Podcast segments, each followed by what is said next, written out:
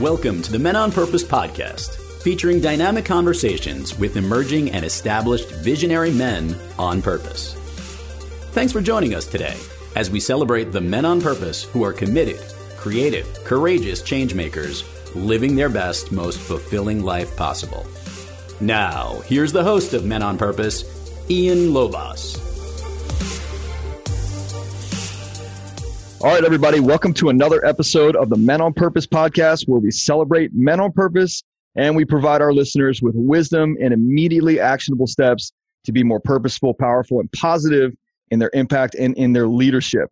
This is your host, Ian Lobos, and today I always say a special guest, but this guest today is really special to me. Somebody that helped me on my personal development journey more in depth than I think he even knows.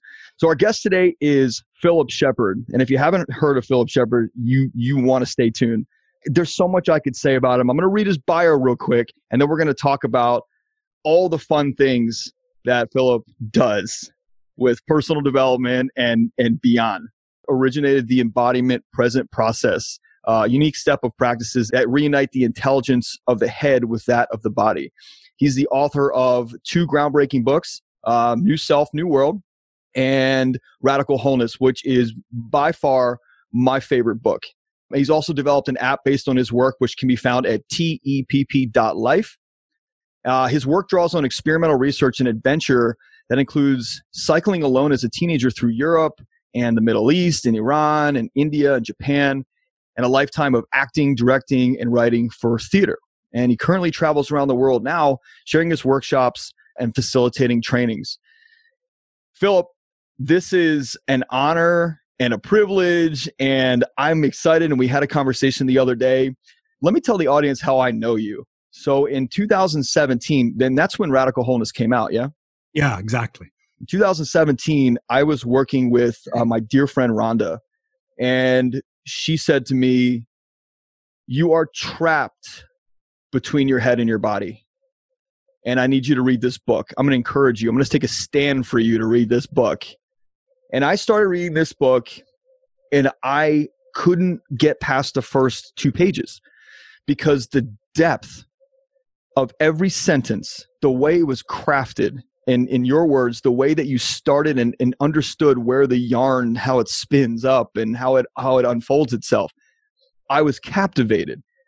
And it wasn't just the writing, it was the depth of knowledge and research and the connection that it had with me, not only like wanting to learn more, but wanting to push myself to understand what the hell this guy was talking about.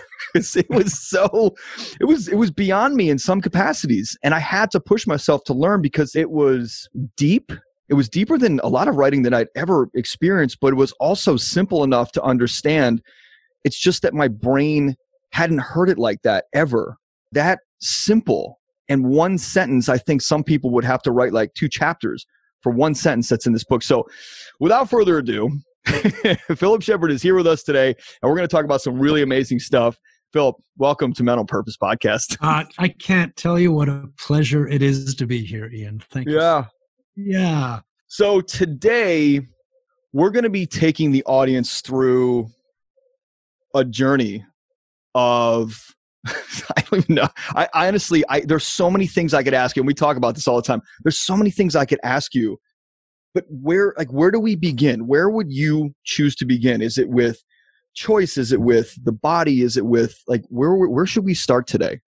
I mean, my my inclination is to begin where Radical Wholeness, the book, began, yes. which is why this work was developed why my journey was necessitated as a teenager, you know, to take off. And I grew up in the suburbs. I mean, I was lucky because it was just at the edge of farmland, so I had access to the wild through my childhood. But, but it's like it was as though all the adults in the world were play acting through this fantasy and encouraging me to come and join it. And it's like, wake up, people.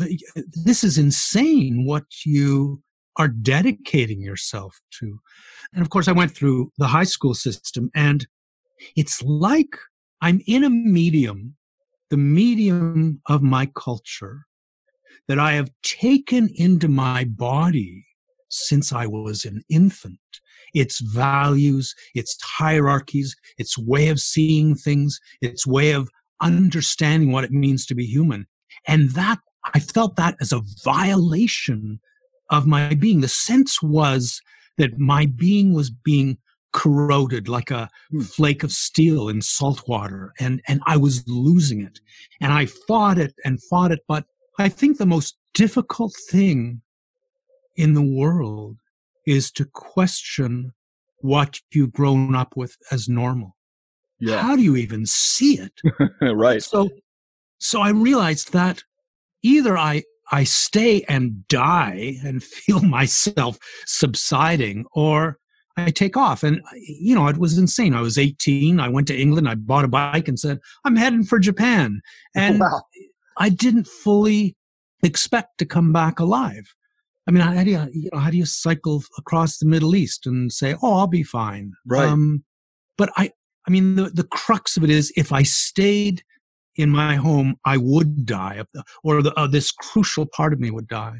And I came to life on that bike trip, and I passed through so many different cultures, and each culture presents a story of what it means to be human and the customs and the language and the hierarchies of that culture reinforce the story. Yeah. And I passed through so many different ways of understanding what it means to be human. But the only time I felt culture shock was after two years of being away, I returned home. Oh, and yeah. suddenly this world is bizarre and arbitrary. and so I'd come home with the ability to begin to hold to account the very structures I'd habituated to, structures of thinking and understanding. What was it about the letting go process? Do you know what you let go of in order to, you know, you say if you would have stayed, you you were going to die in the current culture you were in when you were 18. And when you left, seeing those other cultures, they didn't have something that your that the culture you left had. So, what was it that you feel like you released that allowed you to be free to live your life the way you wanted? It didn't feel so much that I was releasing as that I was gaining choice. Mm, okay. And by by seeing new choice, new ways of doing things, then I could bring questions to bear. So I'll give you an example. Where I grew up, customarily, you sit down to a meal and you got your placemat and your knife and fork and your glass and your chair, and this is your space. And if Sally to your right wants the salt to your left, Sally has to say, Philip, would you please pass me the salt? And I convey it safely through my space because God forbid she's not allowed into my space. Right. And I get it to Sally and she takes it and uses it. So we have, we have this boundary of the self in which we feel safe and we defend. So contrast hmm. that. Hmm. I'm in the south of India. I've been following a theater troupe around. They do something called Kathakali, which is this amazing dance drama that's acted out the stories from the Mahabharata and the Ramayana. And the show begins at sunset and it goes all night long and concludes with the rising sun. And I got to know the actors and they invited me to a meal. So we're in this hut sitting on the floor. My plate is a palm leaf and the food's just in the middle and everyone's reaching and jostling. There no, and there is this communion happening. So it wasn't until I came home that I saw the placemat and the chair for what they were and could liberate myself from that unseen necessity. I love that. So let's stay on that power of choice because that's a that's something that's big within the book mm-hmm. and it's something that's it's big within all of our lives whether you realize it or not. The power of choice is a is a journey that will enable the most powerful being in your words. And I, I always whenever I coach people, I always tell them I know sometimes this is challenging and you have choice in how you react and how it affects you and how then you take that and put your tone out or your reaction to the reaction or whatever it might be. And it's a vicious cycle that you start with one choice. And so I want you to fill our audience in about that concept from your head, from your knowledge and yeah. experience. Yeah, there's sort of two ways for me in which choice shows up. One is just recognizing in the moment that you have choice and being able to exercise that. The other is recognizing how many choices your culture has systematically deprived you of. Hmm. We learn how to speak from our culture.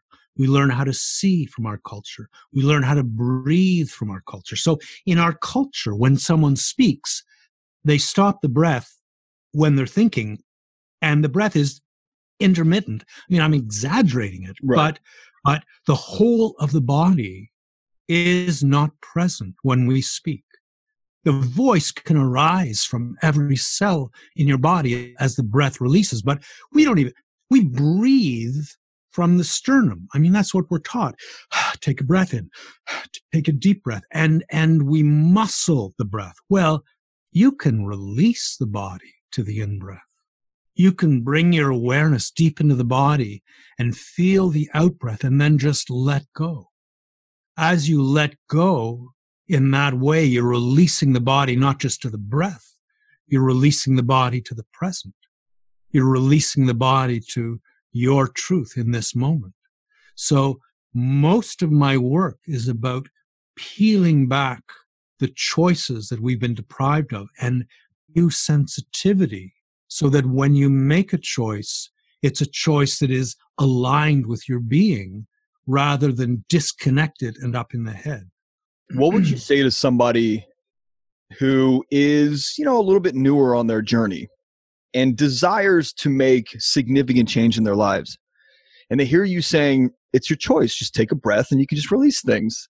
I remember hearing because it's it's funny because you read the book on Audible, Radical Wholeness, and I listen to you even now, and I'm I like get lost in how I felt back then with anxiety and and panic and depression and and these feelings of anger and your voice kind of calms me and I I want to take it back to that person who was in my shoes at that point right now listening to this and saying I I, I hear you and I feel like you're not right, but I feel like that that could serve me. How do I even begin? There's so many outside influences affecting my life that I don't have a choice with. I, I that that just happened to me and happened to me and happened over here, and I have debt and I have a job and I have kids and I have like, how do you help somebody?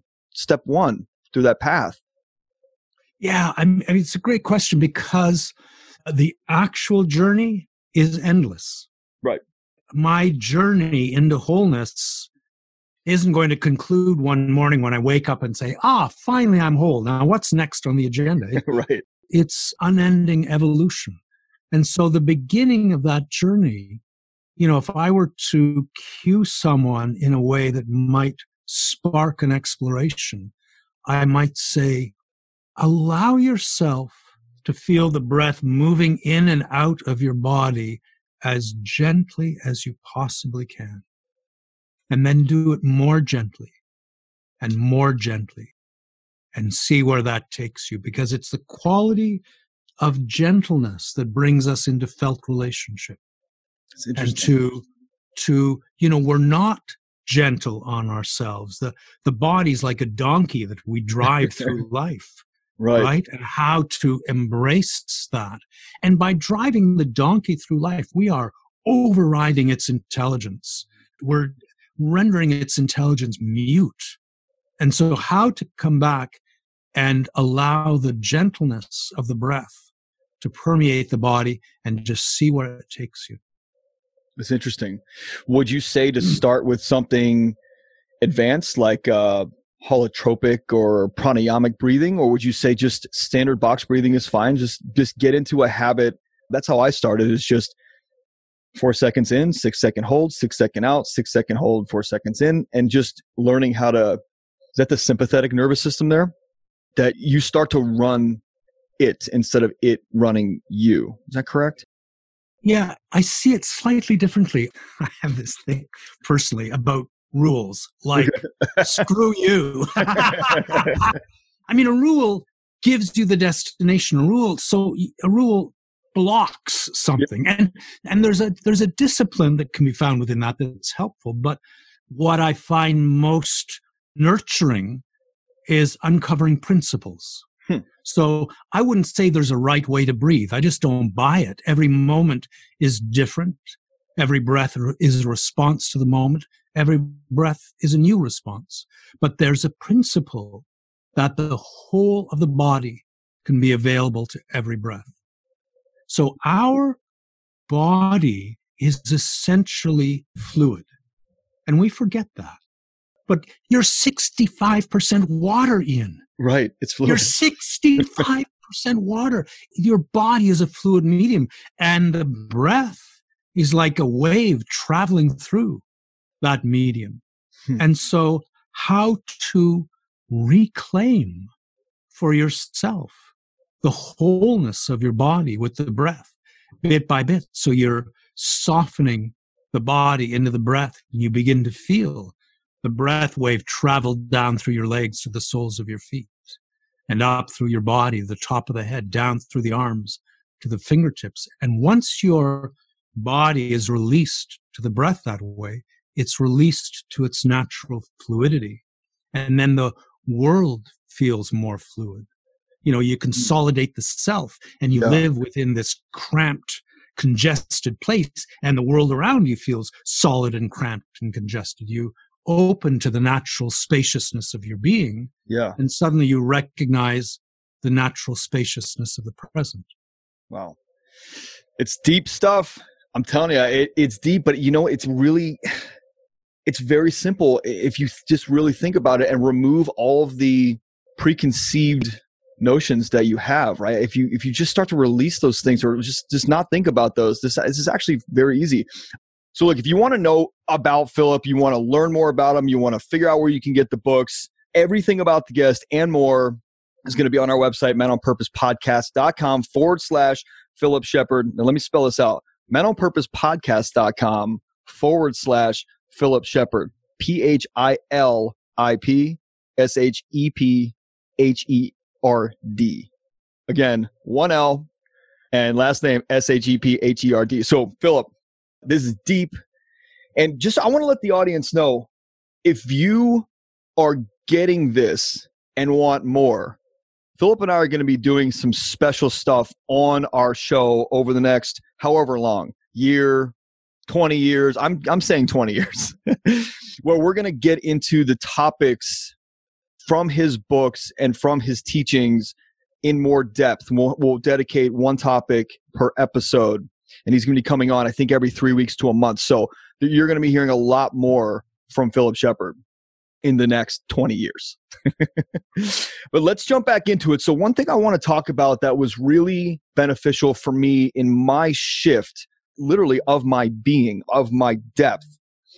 I love this part of the book was you're either present or presentation mode. So you're present and in discovery or you're in presentation mode. Just dive into that because that's huge for those of us that are entrepreneurs or we sell mm-hmm. things or even with our spouses or children. It's something our whole culture is stuck in is presentation yeah. mode. And it, it, begins when you're a kid. Yeah. It begins in infancy. So I think that what an infant most needs is to be seen, to be loved, to sure. be unconditionally accepted. And, you know, you learn very quickly that the whole of your being isn't quite acceptable. You're too fussy, too noisy, too demanding, too whatever. And you learn to present yourself in a way that will win that hug or that nod of approval yeah. or that loving smile. And that carries on through adulthood. We present ourselves in a way that will help the other person see us in a certain way, agree with our opinions, you know, find our arguments brilliant, whatever it might be. And if you stay in presentation mode, you cannot be present because I see a real equivalence between presence and receptivity. Hmm. I'm fully receptive to you, I'm fully present to. I'm fully Right. present to you, I'm fully receptive to you. Now, if I'm in presentation mode, I am projecting an mm. image and I am actually trying to manipulate a response in the person I'm talking to. Now, the reality is you can't make that other person think or feel anything. They're they're a separate being. Right. They've got Right. their own, right? You can't control it. So the very premise of presentation mode is erroneous because it's not going to work. The other person will feel you reaching into them, wanting a certain response, which Yeah. makes them uncomfortable. Yeah. So, the, but, but that's the only thing our culture understands because of this desire to be liked, to be acceptable that, that we've never weaned ourselves away from. I love hearing that. Mhm. And you're right. I mean, from that young age, we condition ourselves to get to what we want by being a certain way or presenting ourselves in a certain way. I remember the sales calls that I went on, like sales meetings, and and and uh, you know, as a real estate agent, I went on a lot of listing appointments, and I remember thinking to myself, "Am I being curious right now, or am I because you say something about curiosity, you say something about manipulation in the book. Whereas when you're sitting there in constant curiosity, that person doesn't feel the life force force field around you and they feel open to be able to share more depth with you. And as I started to ask more questions and be more curious instead of presenting myself and basically manipulating the answer that I needed to get, that opened up a whole new world for my sales business. And at the same time, what it opened up was an understanding of why and who I had created to be able to or have to do those things. Like the person that I was, this being had to make these sales or I wasn't this. And there was a direct correlation. And I, I I'm so thankful to you for that. Yeah, and the other thing that happens is when you're truly present to someone, I think that's the greatest gift you can give to them. Yeah. And suddenly they feel safe, they feel completely seen and accepted, and then something genuine can can be exchanged. Yeah. But just about all we see around us is presentation mode. That's what's modeled. You know, you look at, at you listen to the radio or you look at the TV or you, you watch neighbors talking and they're, they're in presentation mode because we've, as a culture, we've so disconnected from our being. Yeah. All we've got left to go on is idea. you know, this episode is going to air. We're still in COVID stuff, and there are a lot of people that are are realizing things and becoming aware of things that they weren't when they were moving so fast before, or when they were in such heavy presentation mode before, or, or such heavy routine mode, job, kids, bills, house, vacation. Like you know, this is cycle. How does somebody who's now starting to become more aware and have more clarity, how do they catch themselves in presentation versus present mode. There are giveaways for presentation mode. One is that your energy tends to go high in the body When you're in which mode? when you're in presentation. Got it. Okay. Yeah. So the energy goes high in the body and you identify with your face. So my identity becomes my face. Hmm.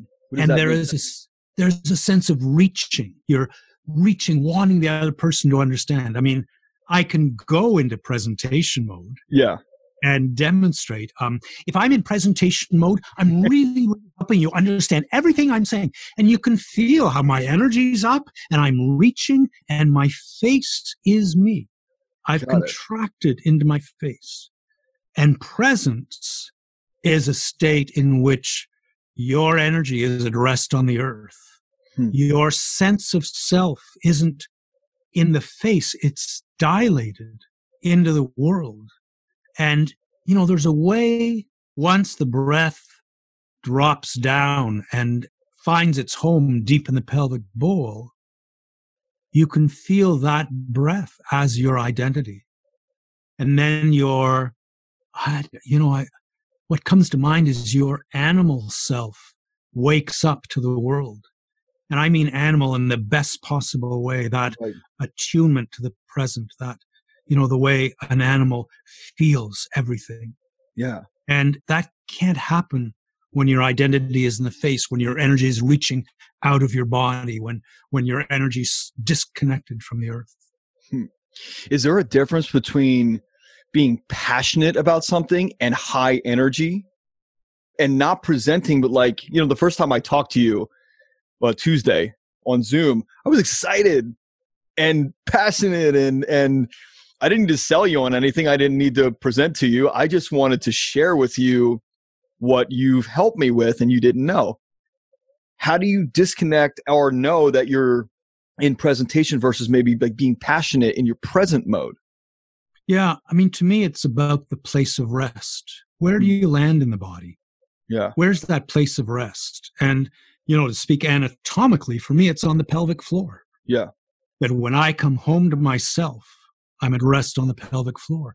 And so the passion moves through, but you know, there's a way, there's a way in which the passion will disconnect from the pelvic floor or it will be nourished and carried by the energy of the pelvic floor. Yeah. And that, that connection is the difference between moving into reactive, passionate energy and remaining true to the currents of the present and the relationship with this other person.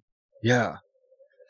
There's so many things we could talk about, and I, I we have a couple minutes left, and I want to set us up for our next conversation because the next conversation I think we're going to talk in depth about the depth of the body's intelligence. Mm. Can you give me just a, or give our the audience just a snippet of that real quick, and then okay, um, here's here's here's a snippet. Yeah, your body processes a billion times more information than you can be consciously aware of. It's a billion to one, and so the ability to soften out of that segregated consciousness to accommodate all that is being felt in the body attunes your thinking and your sensitivity. It's like you come into the zone. Well said. Very well said. Well, and I'm so appreciative of the level at which you think and process and give the information back. Like I said in the beginning, it makes you think. And if you feel yourself getting overwhelmed or you feel yourself thinking like i don't understand that i almost feel like it's designed that way because it makes you raise the level at your skill to comprehend a deeper level of understanding of the body and the spirit and the mind and the soul like it's just take and, it for what it is yeah and the other aspect of that is the work is challenging because yeah. it challenging things we've grown up with and never questioned right. and that are actually confining our freedom and yes. our being. They need to be challenged. Yeah. And you know, reading your book is a is a precursor to understanding the next challenge of your life. If you want to go to the depths that you say you want to go in terms of your growth or shift or or or change, development, it's going to take some work. It's not easy. You can't go to a simple course and get everything you need for your life. It's an ongoing process and it will be challenging. You have to drop into it and you've got to set yourself up with a mindset of this is for me, for the world. I have to do this, you know? And one other thing just to add is that where we tend to go is what's wrong with me? Why am I not getting this? And the actual question is what is wrong with our culture? Yeah. And how can yeah. I free myself from that fallacy. That's so true. I, I went through that. I'm telling you, I, I, I, I literally have the notes in my phone from Audible. I went through, it took me six months to read your book. Six months on Audible. It should have taken me like 10 hours. Literally, it took me six months because I kept going back and going back and I would stop and I'd write out. I literally would, this is just a piece of advice to the audience. When you get Philip's book, Radical Wholeness, I wrote out what he was saying because I didn't have the physical book in front of me. So I could start to look at his, the patterning in his words and just what, how, how the sentence made sense. And that helped my brain start to understand more the depth. And I haven't read many books like that. Not many books like that at all. So I applaud you for putting that piece of work out. it really made such a heavy impact in my life. I'm just I'm I'm forever in gratitude to you, my friend. That's lovely. Thank, thank yep. you. So, I'm so glad Rhonda suggested it to you. Yeah, yeah. So look, that's the end of our show. I want to I want to thank our our guest Philip Shepherd for being on with us today and you know all of his wisdom and insight and like I said before, this isn't the end of Philip Shepherd. He's going to be back on the show doing regular spots with us every couple weeks or every month and we're going to get into some depth about one topic. So, love to hear from you the audience. What do you want Philip to talk about on our next show? And like I say, it's going to be in June sometime. So, you know, what does that look like? And then speaking to the audience, thank everybody who's listening for for downloading and rating and and literally everything that you do for this show to make this show successful. I'm I'm I'm so grateful for all of you. And remember, anything you want to know about the show, you got it in two spots. One, menonpurposepodcast.com forward slash Philip Shepherd.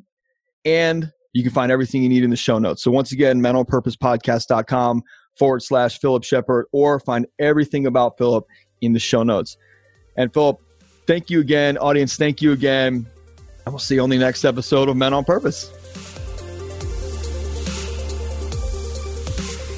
Thanks again for listening to the Men on Purpose podcast, where our mission is to educate, elevate, and activate every man to truly live their best, most fulfilling life possible.